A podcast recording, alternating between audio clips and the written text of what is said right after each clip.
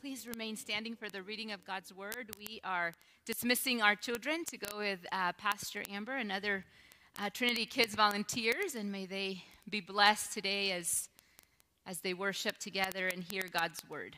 So, we are in this series titled We Are the Church. And last week we talked about what it means to be a people transformed by the presence of God. Today we are going to discuss what it means to be a house of prayer. We are the church, a house of prayer. And so our uh, passage of scripture takes us to Mark chapter 11. So I know we just celebrated Christmas, but here in this context, we are at Holy Week. So Jesus grew up really, really fast, and, and here we are at, at Holy Week. Uh, Mark chapter 11. And we are going to read from verse 12 through verse 25. So, Mark chapter 11, and the title in my Bible says, Jesus curses a fig tree and clears the temple courts. And that about covers what we're going to talk about today. Jesus cursing a fig tree and clearing out the temple courts. The Word of God says, The next day, as they were leaving Bethany, Jesus was hungry. Only time in the text in Scripture that we see, that we find that it says that Jesus was hungry. Seeing in the distance a fig tree in leaf, he went to find out if it had any fruit. When he reached it, he found nothing but leaves because it was not the season for figs. Then he said to the tree, May no one ever eat fruit from you again. And his disciples heard him say it. On reaching Jerusalem, Jesus entered the temple courts and began driving out those who were buying and selling there. He overturned the tables of the money changers and the benches of all those selling doves and would not allow anyone to carry merchandise through the temple courts. And as he taught them, he said, Is it not written, My house will be called a house of prayer for all nations, but you have made it a den of robbers? The chief priests and the teachers of the law heard this and began looking for a way to kill him, for they feared him, because the whole crowd was amazed at his teaching. When evening came, Jesus and his disciples went out of the city. In the morning, as they went along, they saw the fig tree withered from the roots. Peter remembered and said to Jesus, Rabbi, look, the fig tree you cursed has withered. Have faith in God, Jesus answered.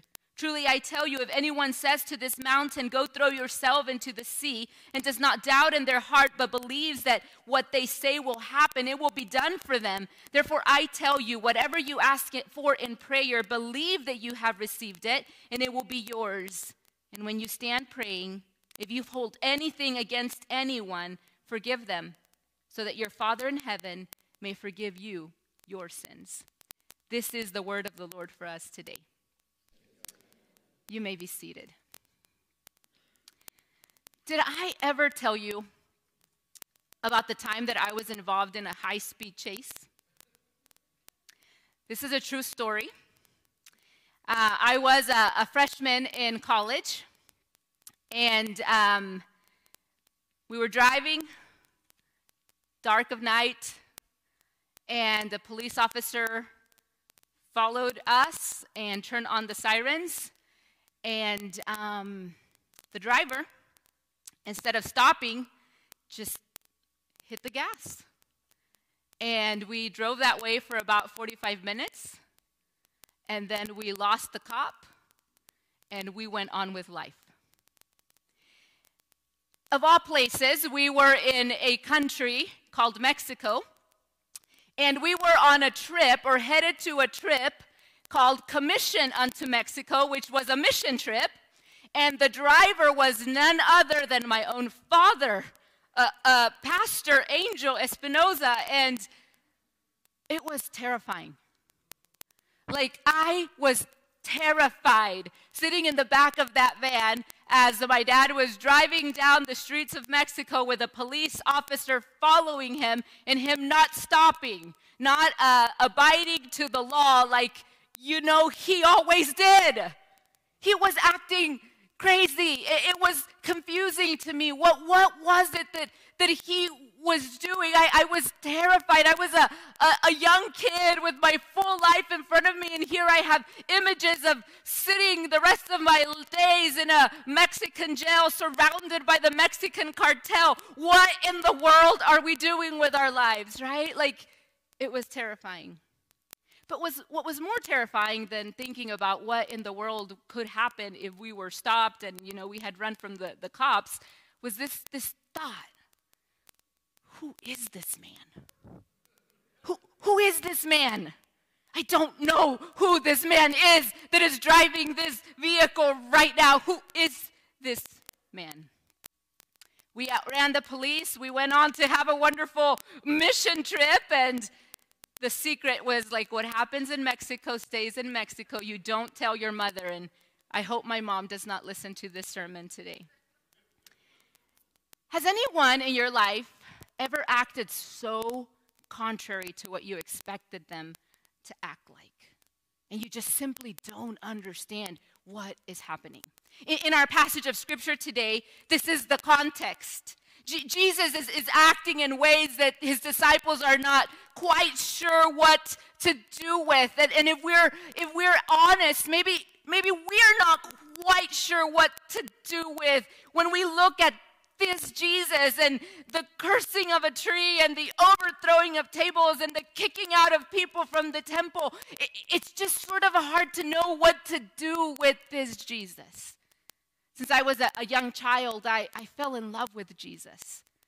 Jesus that rides in on a donkey, who is meek and humble and kind and compassionate and welcoming. And yet, here Jesus is acting so completely out of character.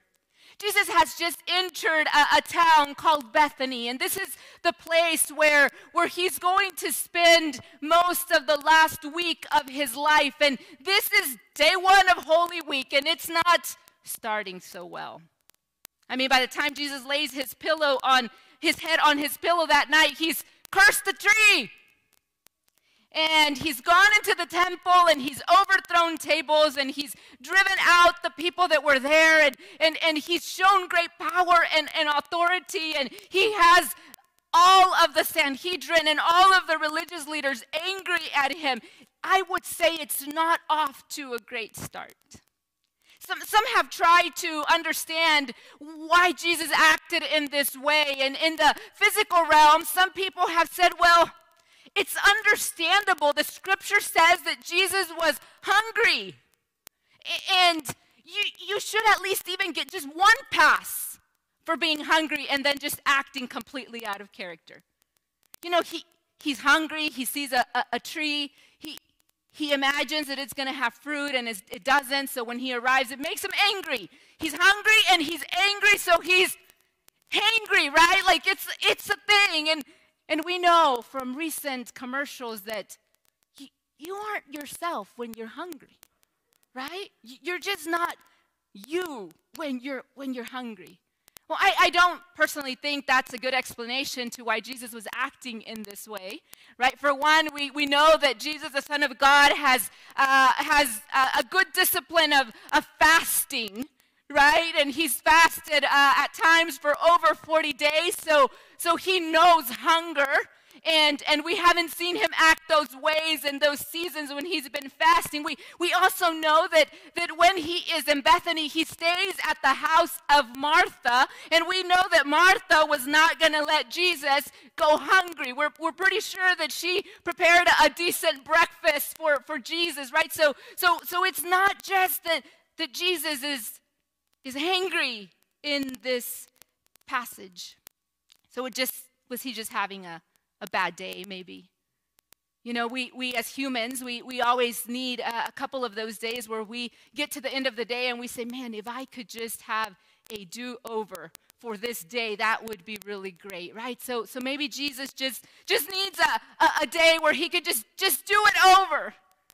We try to understand what was happening in the mind of Jesus as, he is doing these things on, on this day. And it's, it's sort of hard for us to, to understand this Jesus. But I do want to say to us, Trinity Church, that unless we can understand and fit this image of Jesus into our whole understanding of Jesus, then we, we don't understand the Jesus that we truly serve. We, we need to understand that this Jesus, yes, he is the lamb, but he is also the lion. We, we need to understand that, yes, that, that he is humble and he is compassionate and he is good and he is kind, but, but he is also prophetic and he also, and he also expresses the things that are on his heart. Jesus in this passage, as we know, is running out of time, so to speak. This is the, the final day, and, and the mission is urgent. You know, people act different when they're running out of time. Right? Don't you drive different when you've given yourself plenty of space to get to work on time? You drive different when you haven't, right? You, you, you drive different when you have time. You act different when, when you have time. And this is, this is where Jesus is. He, he knows that the cross is, is coming soon. He knows that in just a few days, his teaching, um, season of teaching is, is coming to, to an end. And Jesus is always moved by this greater spiritual purpose. And, church, we need to pay close attention to what Jesus is doing here in this passage. Mark, the, the writer of this gospel, is a pro writer. He, he does this really amazing thing where, where he takes a, a story of scripture and he's telling this story, and then he interrupts his story that he's telling with another story that is somehow still connected to the first story, and then he comes back to, to the first story like a sandwich right like that that is the type of, of writer that we see uh, mark uh, doing here he, he he's taking a story he interrupts that story and then he comes back to the story and we have to see that those stories together if we're going to understand what is happening here. For the most part, when we think about this time in the life of Jesus, we, we just understand or we focus in on the cleansing of the temple. But we have to understand the thing that Jesus did with the fig tree, even if we're going to understand the thing that he did in the temple. So we already said that it's that it's the morning and, and Jesus is walking and, and that he is hungry. And from a distance, he sees this, this tree that is in full leaf. It has leaves all over the place, right? It's in full leaf. This fig tree is in full leaf. And so Jesus is hungry, and so they're gonna they're gonna go to, to this tree and they're going to satisfy their hunger. And he comes close to the tree, and, and upon closer exploration of the tree, he realizes that the tree does not have any fruit. And Jesus curses the tree. And he says, May no one ever eat fruit from you again. And we say, Jesus, be, be reasonable. Jesus, it's just a tree. What, what are you doing? And what's even more problematic for us is that Mark tells us very clearly that it was not even the season for figs. So it makes it even more confusing. What do we do when we don't understand? We ask why. Like I did to my dad when we finally had an opportunity to talk about what just had happened. he said, Sweetheart, there are things that you don't understand about this country that I grew up in. When we were eating at the very last restaurant, that police officer was there. And I could tell by the, the way that he was looking at us that he was up to no good. And as soon as we left that restaurant, he followed us. And while we were still surrounded by many cars and while there was still light outside, he did not turn on his sirens. But as soon as we were by ourselves down a very dark path, then he turned up his sirens. And, and you know, sweetheart, that, that there are people, there are police officers in this country that they wear this uniform that says that, that they are to be trusted, that they are the keepers of the law. But, but would you know that, that, that, that even just because somebody's wearing a uniform, Gabby, it does not mean that you can trust them. It does not mean that they are not going to, to do things that are, that, that are not lawful. You ask why. And that is exactly what we do with this text. And something very similar to, to what my dad told me is what I understand Jesus is saying here. You see, this, this fig has on a uniform, and the uniform communicates, I have fruit. I have fruit. Look at all of my leaves. I have fruit. This tree communicates I am righteous. I, I am pious. I am fruitful. But upon closer consideration, the tree is dead. The tree is, is not fulfilling the purpose for which it was created. Now, I know we, we are not typically agricultural people, and so we don't understand exactly what is happening because so often some trees give leaves before they give fruit. But in that part of Palestine, it was not that way with fig trees.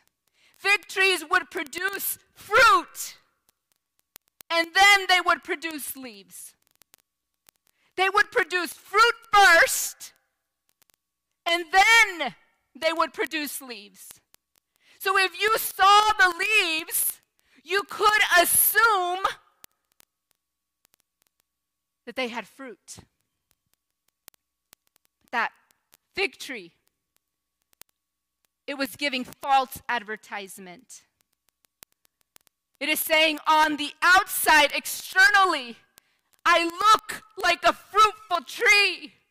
But if you come close to my life, if you if you come close to me and in, in moments of, of hardship, if, if you come close to my life as I'm working uh, outside of the walls of the church Monday through Friday, if you come close to me as a parent, if, if you come close to me as a single adult trying to follow Jesus, as you as you come close to me, you'll find that there's no fruit.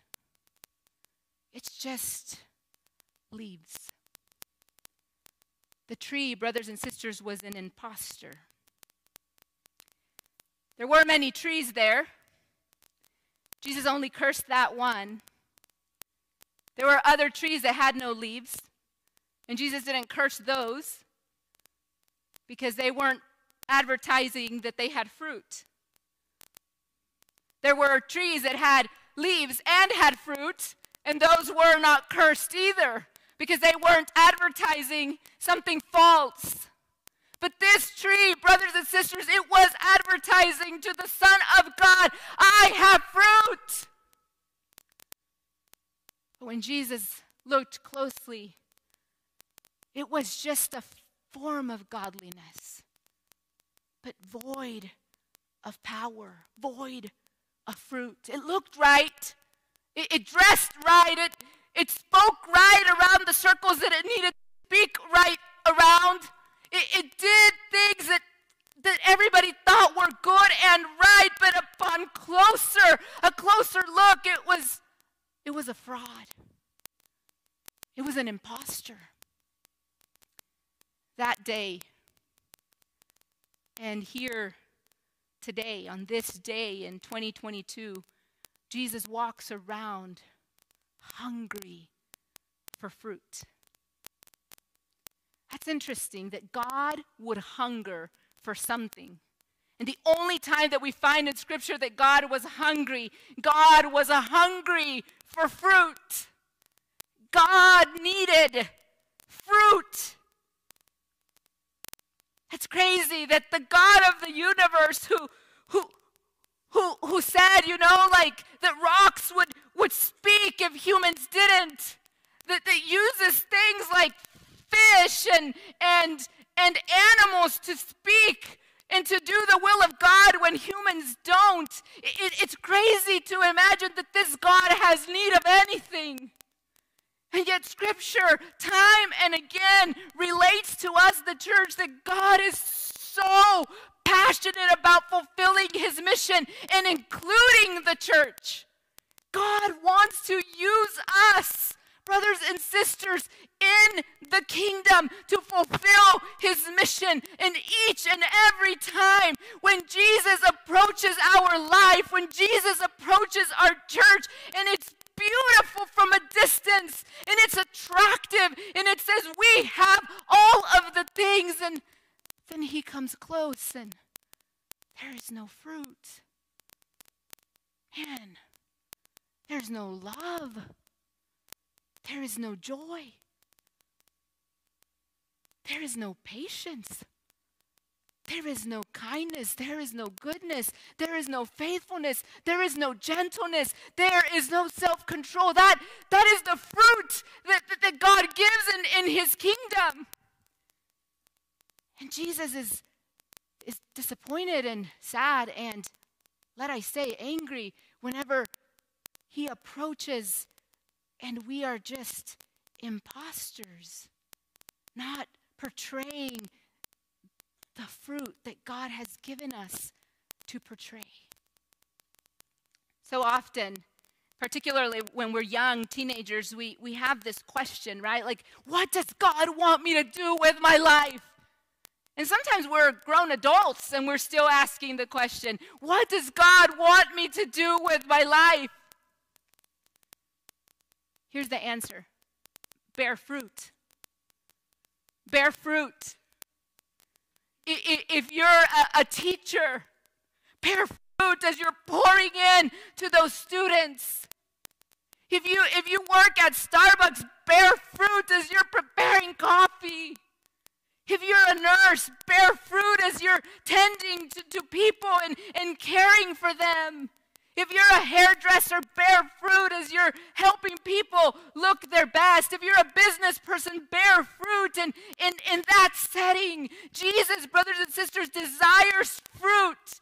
And scripture says that he has made it possible for us to bear fruit. And John chapter 15, verse 5 gives us the answer. Jesus says, I am the vine, you are the branches. If you remain in me, and I in you, you will bear much fruit. But apart from me, you can do nothing. There is only one way that we can actually be more than just leaves. And that is if we remain in Jesus.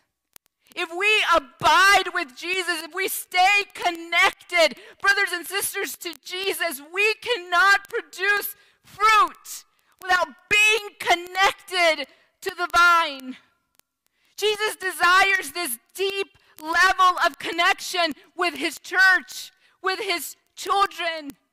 And this closeness, brothers and sisters, is what allows us to be fruit bearers.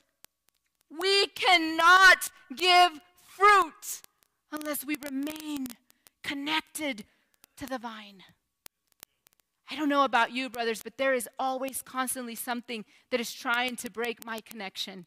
And there are decisions that I have to make. I, I you know, like I am not going to go there with that person that, that, you know, just flip me off on the road. I'm not going to go there with them because I, I don't want anything to disconnect me from the vine. I could so easily become a workaholic, but I'm not going to go there because because that so like disconnects me from from the vine i could hold a grudge. I, I really could. I could hold a grudge because what they said was wrong and what they did was wrong and, and they, they acted and it was it, i don't deserve what they did you know I, I could hold a grudge but i'm not going to because that disconnects me from from, from the vine.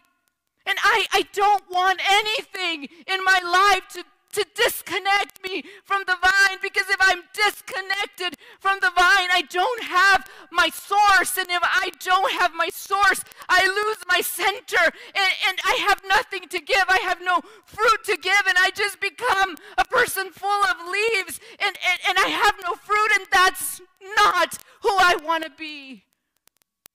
And that's not who we're called to be either, Trinity Church. We're, we're called to, to remain connected.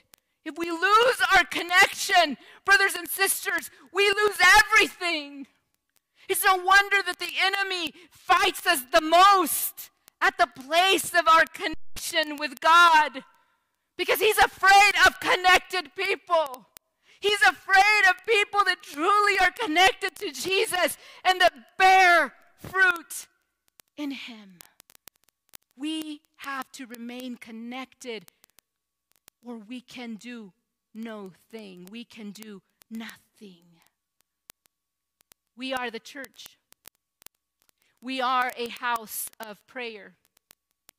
People still today, even in, in our current culture where, where church seems like it's no longer relevant. You know that people still, not, not by not by the thousands, uh, perhaps, and not even perhaps by the hundreds, but but still people from the culture, from society, that they pour in to churches on Sunday mornings looking for something that is different, looking for something that is genuine, looking for something that is real. People look at the leaves from a distance and they look at the things that we post and the ways that we act and the ways that our marriages look and the ways that our children look and, and the ways that we live our life and they say there, there must be something about that person and what we desire brothers and sisters that when they come close when they when they sit with us in small groups when we when we're hanging out outside of church but they see fruit not just leaves the leaves are necessary too. I'm not, I'm not saying it's not. I'm just saying that that comes after the fruit, right? Like the fruit is there, and then that's why the symptoms of the fruit are all these other things, not the other way around. Mark is this literary genius Look what he does. He, he's telling the story about the fig tree, and, and, the, and the disciples, like their jaw is on the floor, like, what is going on? We're not used to a Jesus that is cursing trees. We are used to a Jesus that is hugging trees. What do we do in this moment, right? Like their jaw is on the floor, and then he interrupts that story and he goes to a different story that seems like there has no connection. There's no connection between the fig tree and the temple, and yet there is. He interrupts himself to tell us another story. And he begins to talk about the temple. And he says, basically, what he's saying is, you see, what I, what I said about the fig tree, what I said about the uniform that sometimes, you know, is worn, but the inside can't be trusted. What I said about the tree is also what I'm saying about the church, about the temple. That the church has become just like the tree.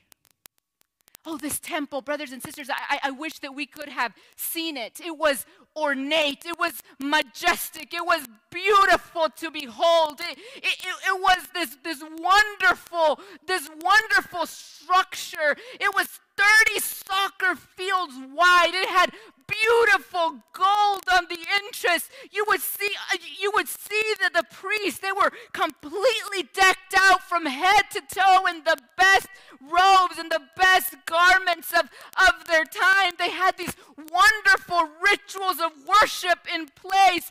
The temple people, they checked every T and they dotted every I. They, they knew what they could do and they knew what they could not do.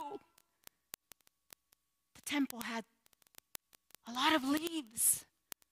And it looked so good and, and so appealing from a distance. And thousands of people would come and they would pilgrimage. They would make a special journey to come and behold the temple of the living God and to encounter its beauty. People would stand in awe of this magnificent structure. Not Jesus sees the leaves. he enters the temple to take a closer look. He's, man, it's, he's wearing the uniform.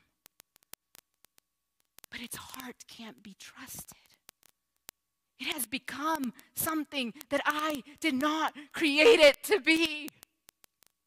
And I, I, tell, I'll tell you why it's so hard for us to understand this Jesus. Because in Scripture, you know, we, we see these different functions of, of the people of God, right? We, we see that there were priests of God, and, and they were the, the people that would help for, forgive, uh, offer forgiveness of sins, right? And, and, and then we know that Jesus was the ultimate high priest, and, and, we, and we love that, and we're able to embrace that and accept that. In Scripture, we also see that God raised kings kings, right? And, and these kings, they were, they were to lead the people of God with boldness and with courage. And we know that Jesus is the King of kings, right? And, and we, we're, we're able to follow a king like Jesus. But also in Scripture, there are these prophets, and they're so weird. They're just so weird. And Jesus here is standing as the ultimate prophet in his temple prophets, and they're crazy. They overthrow tables and chairs and drive out people. And that is what Jesus is doing here. And yet we can't just have him as king without also having him as prophet. And we can't just have him as priest without also having him as prophet. And Jesus stands in his temple prophetically. He is saying to his people, You are wearing the uniform, but what is in your heart is not pure. You see, prophets, brothers and sisters, they, they speak to the disparity between the will of God and what is actually taking place. They, they, they, they, they talk about the things that God wants and what the reality is of what is happening. And Jesus is saying, you know, I see a lot of things in this temple. The, the, the, leaves, they look so good. But let me tell you what I don't see in the temple. I don't see unity and I don't see compassion. You see, in, in that time, they, they had all of these separate divisions in, in the temple, right? They were called courts. And people were separated according to, to, to different regulations, right? So there was the temple or, or the court for the priests, right? For the holy people. And then there was the, the court for the Israelite men. And then there was the court for the Israelite women. And then there was a court for everyone else, for, for the Gentiles. And though the promise of God to Abraham had been, I will make you a great nation and I will bless you, but through you, all of the nations of the world will be blessed. They held on to the blessing part, they didn't so much care about the other part, about how we would be a blessing to all of the nations. Yes, they, they had a court for the Gentiles there. Yes, yes, they did. But you know, if, if we don't clean the court of the Gentiles as good as we clean the court of the Israelites, you know, they, they should just be happy that we at least let them come in to our temple. They should just be happy that we're even making a little bit of space for them. The, the problem was, brothers and sisters, that in that time, like, it was, it was such a time of oppression. The Romans, you know, were in command and it was just a, a time of, of deep oppression. And people were, were looking for hope. Yes, even Gentiles were looking for hope to the God of the Israelites. And they would come, and, and in that time, it was believed that the presence of God was contained in a temple. Not like in our day where we know that the presence of God goes with us everywhere. No, in that time, if I'm going to connect with God, it's going to only be in the temple. And so people would come from all over the place to the temple so that they could connect with God. And when they arrived there, there were thousands and thousands of animals. There was noise, and it was like a flea market. Give me your best bargain about this and that. And it was, it was just all the wheeling and dealing mayhem that, that you wouldn't expect. That's what you expect out in the world, but you didn't expect that in, in the temple. There was this understanding of the people that when Messiah came, he was going to wipe out the Gentiles. And that only the true Israelites would enter with Jesus into his kingdom. And Jesus is sad. When broken, oppressed people are being told by the people that should have been a bridge when they're being blocked by those same people saying, You don't belong here with us. They would have never put the animals in the Israelite court, not even in the women's court. No, they put the animals and the money changing tables in the Gentile court because they believed that those people didn't really have true access to God. And here's the thing they didn't start there. Here's the tension in the text the, the animals were needed for worship. They were a needed thing for sacrifice. It started as a service that was kind. So that strangers and pilgrims, when they were traveling, didn't also have to travel with their sacrificial animal so that they didn't have to for themselves find an animal that was all the specifics that were needed for worship. They were trying to make it easy for people to enter. And so they had all of that outside of the temple, but over time, they, they just had a committee and said, well, what if we just move it into the Gentile court? Oh, what if we make a profit? What if we start charging more? He, here's the thing, Trinity Church. We don't lose connection with God in an instant. It happens in these small increments, these small steps where we're moving contrary from the vine and we're acting in our own way. And we do our own thing. And, and then when we look back, we are full of leaves, but we have no fruit.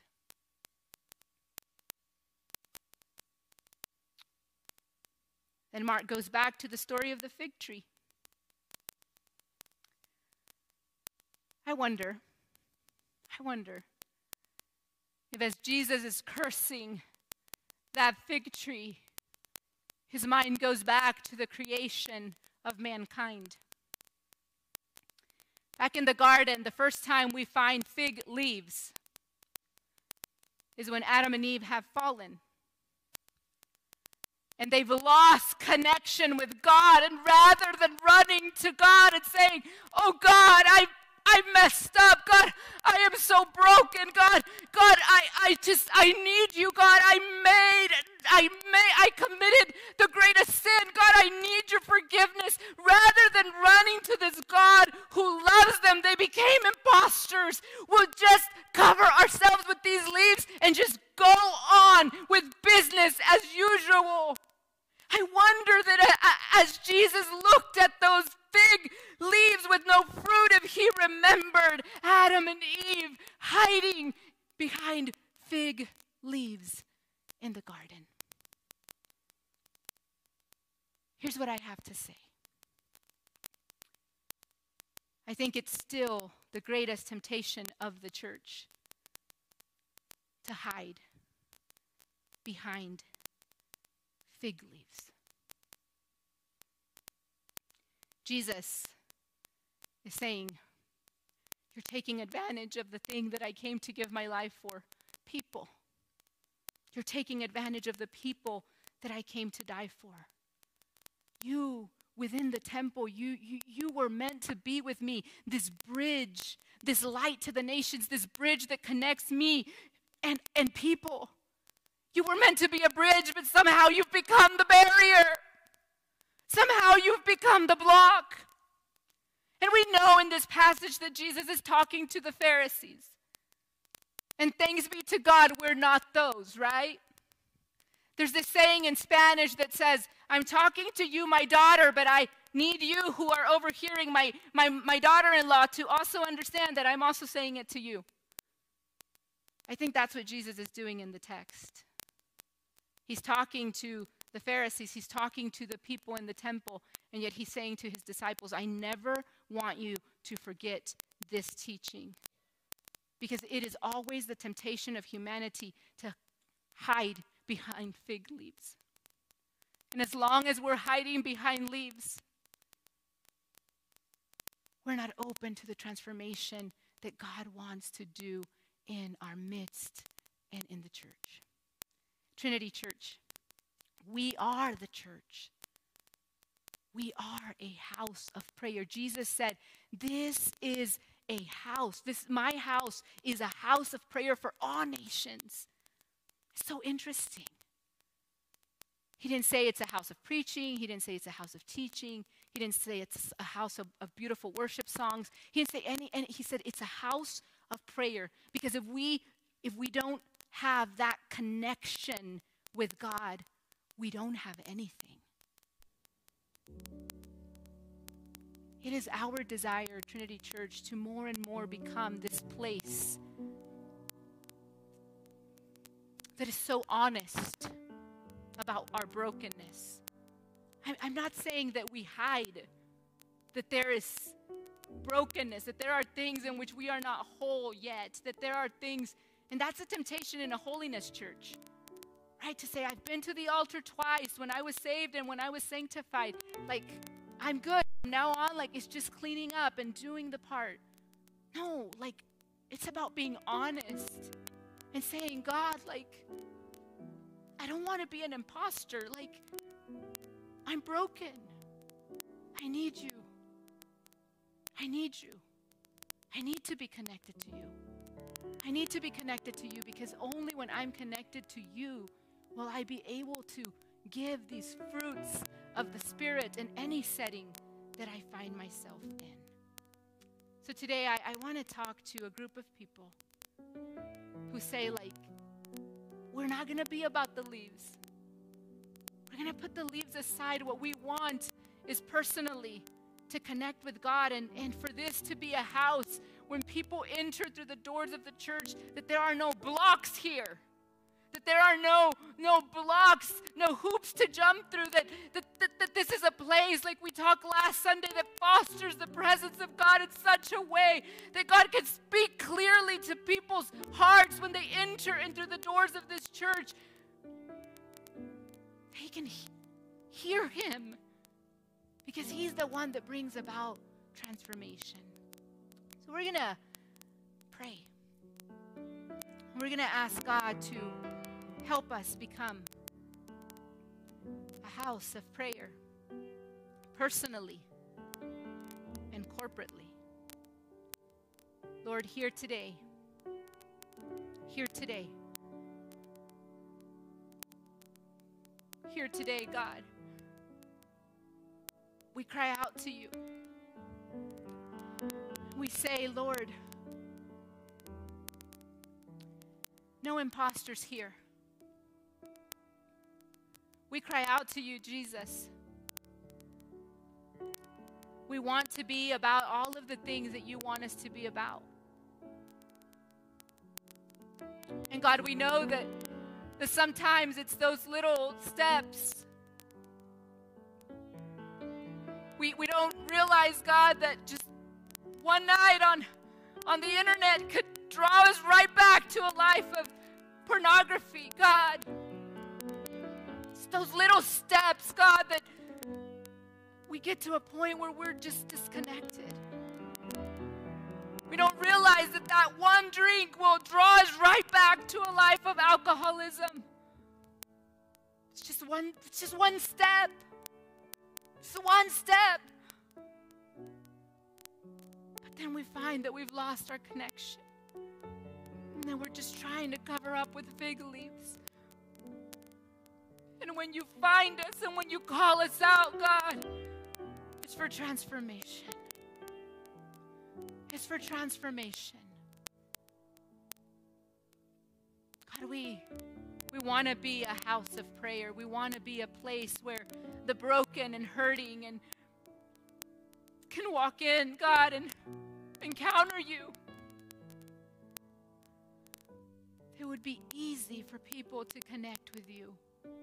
That we would live our lives in such a way as these personal houses of prayer, God, that when people enter corporately to this space, they encounter your presence. We do want to be a, a church that is fruitful. And I believe God, and, and, I, and I, I hear it from other believers in this body that, that they sense that this is a season of fruit. And I believe that, God, with all of my heart, that you're calling us to be fruitful as a church. That this is a year that we're going to see people's lives transformed, people saved, and people sanctified, and baptisms, God, and, and people returning to you that have been far from you for years. God, I believe that this is a year, God, that you're going to bring about fruit. But it begins, Lord, with connection. We don't bring the fruit. Truly, God, we just need to be connected to the vine. Apart from you, we can do nothing. Today, Lord, we we repent if we've become like Adam and Eve, just covering our shame with fig leaves. That's not who you've called us to be. And from day one, from day one of the fall, your plan of salvation was put into motion. That we would again be restored to full connection. The curtain has been torn in two. God, you are no longer only in the temple. We host you in this temple, which is our body. Help us, oh God, to be fruitful. Don't let us, Lord, wear the uniform, but our hearts say the contrary. Give us hearts that reflect your heart, Jesus. We love you. We love you. We love you.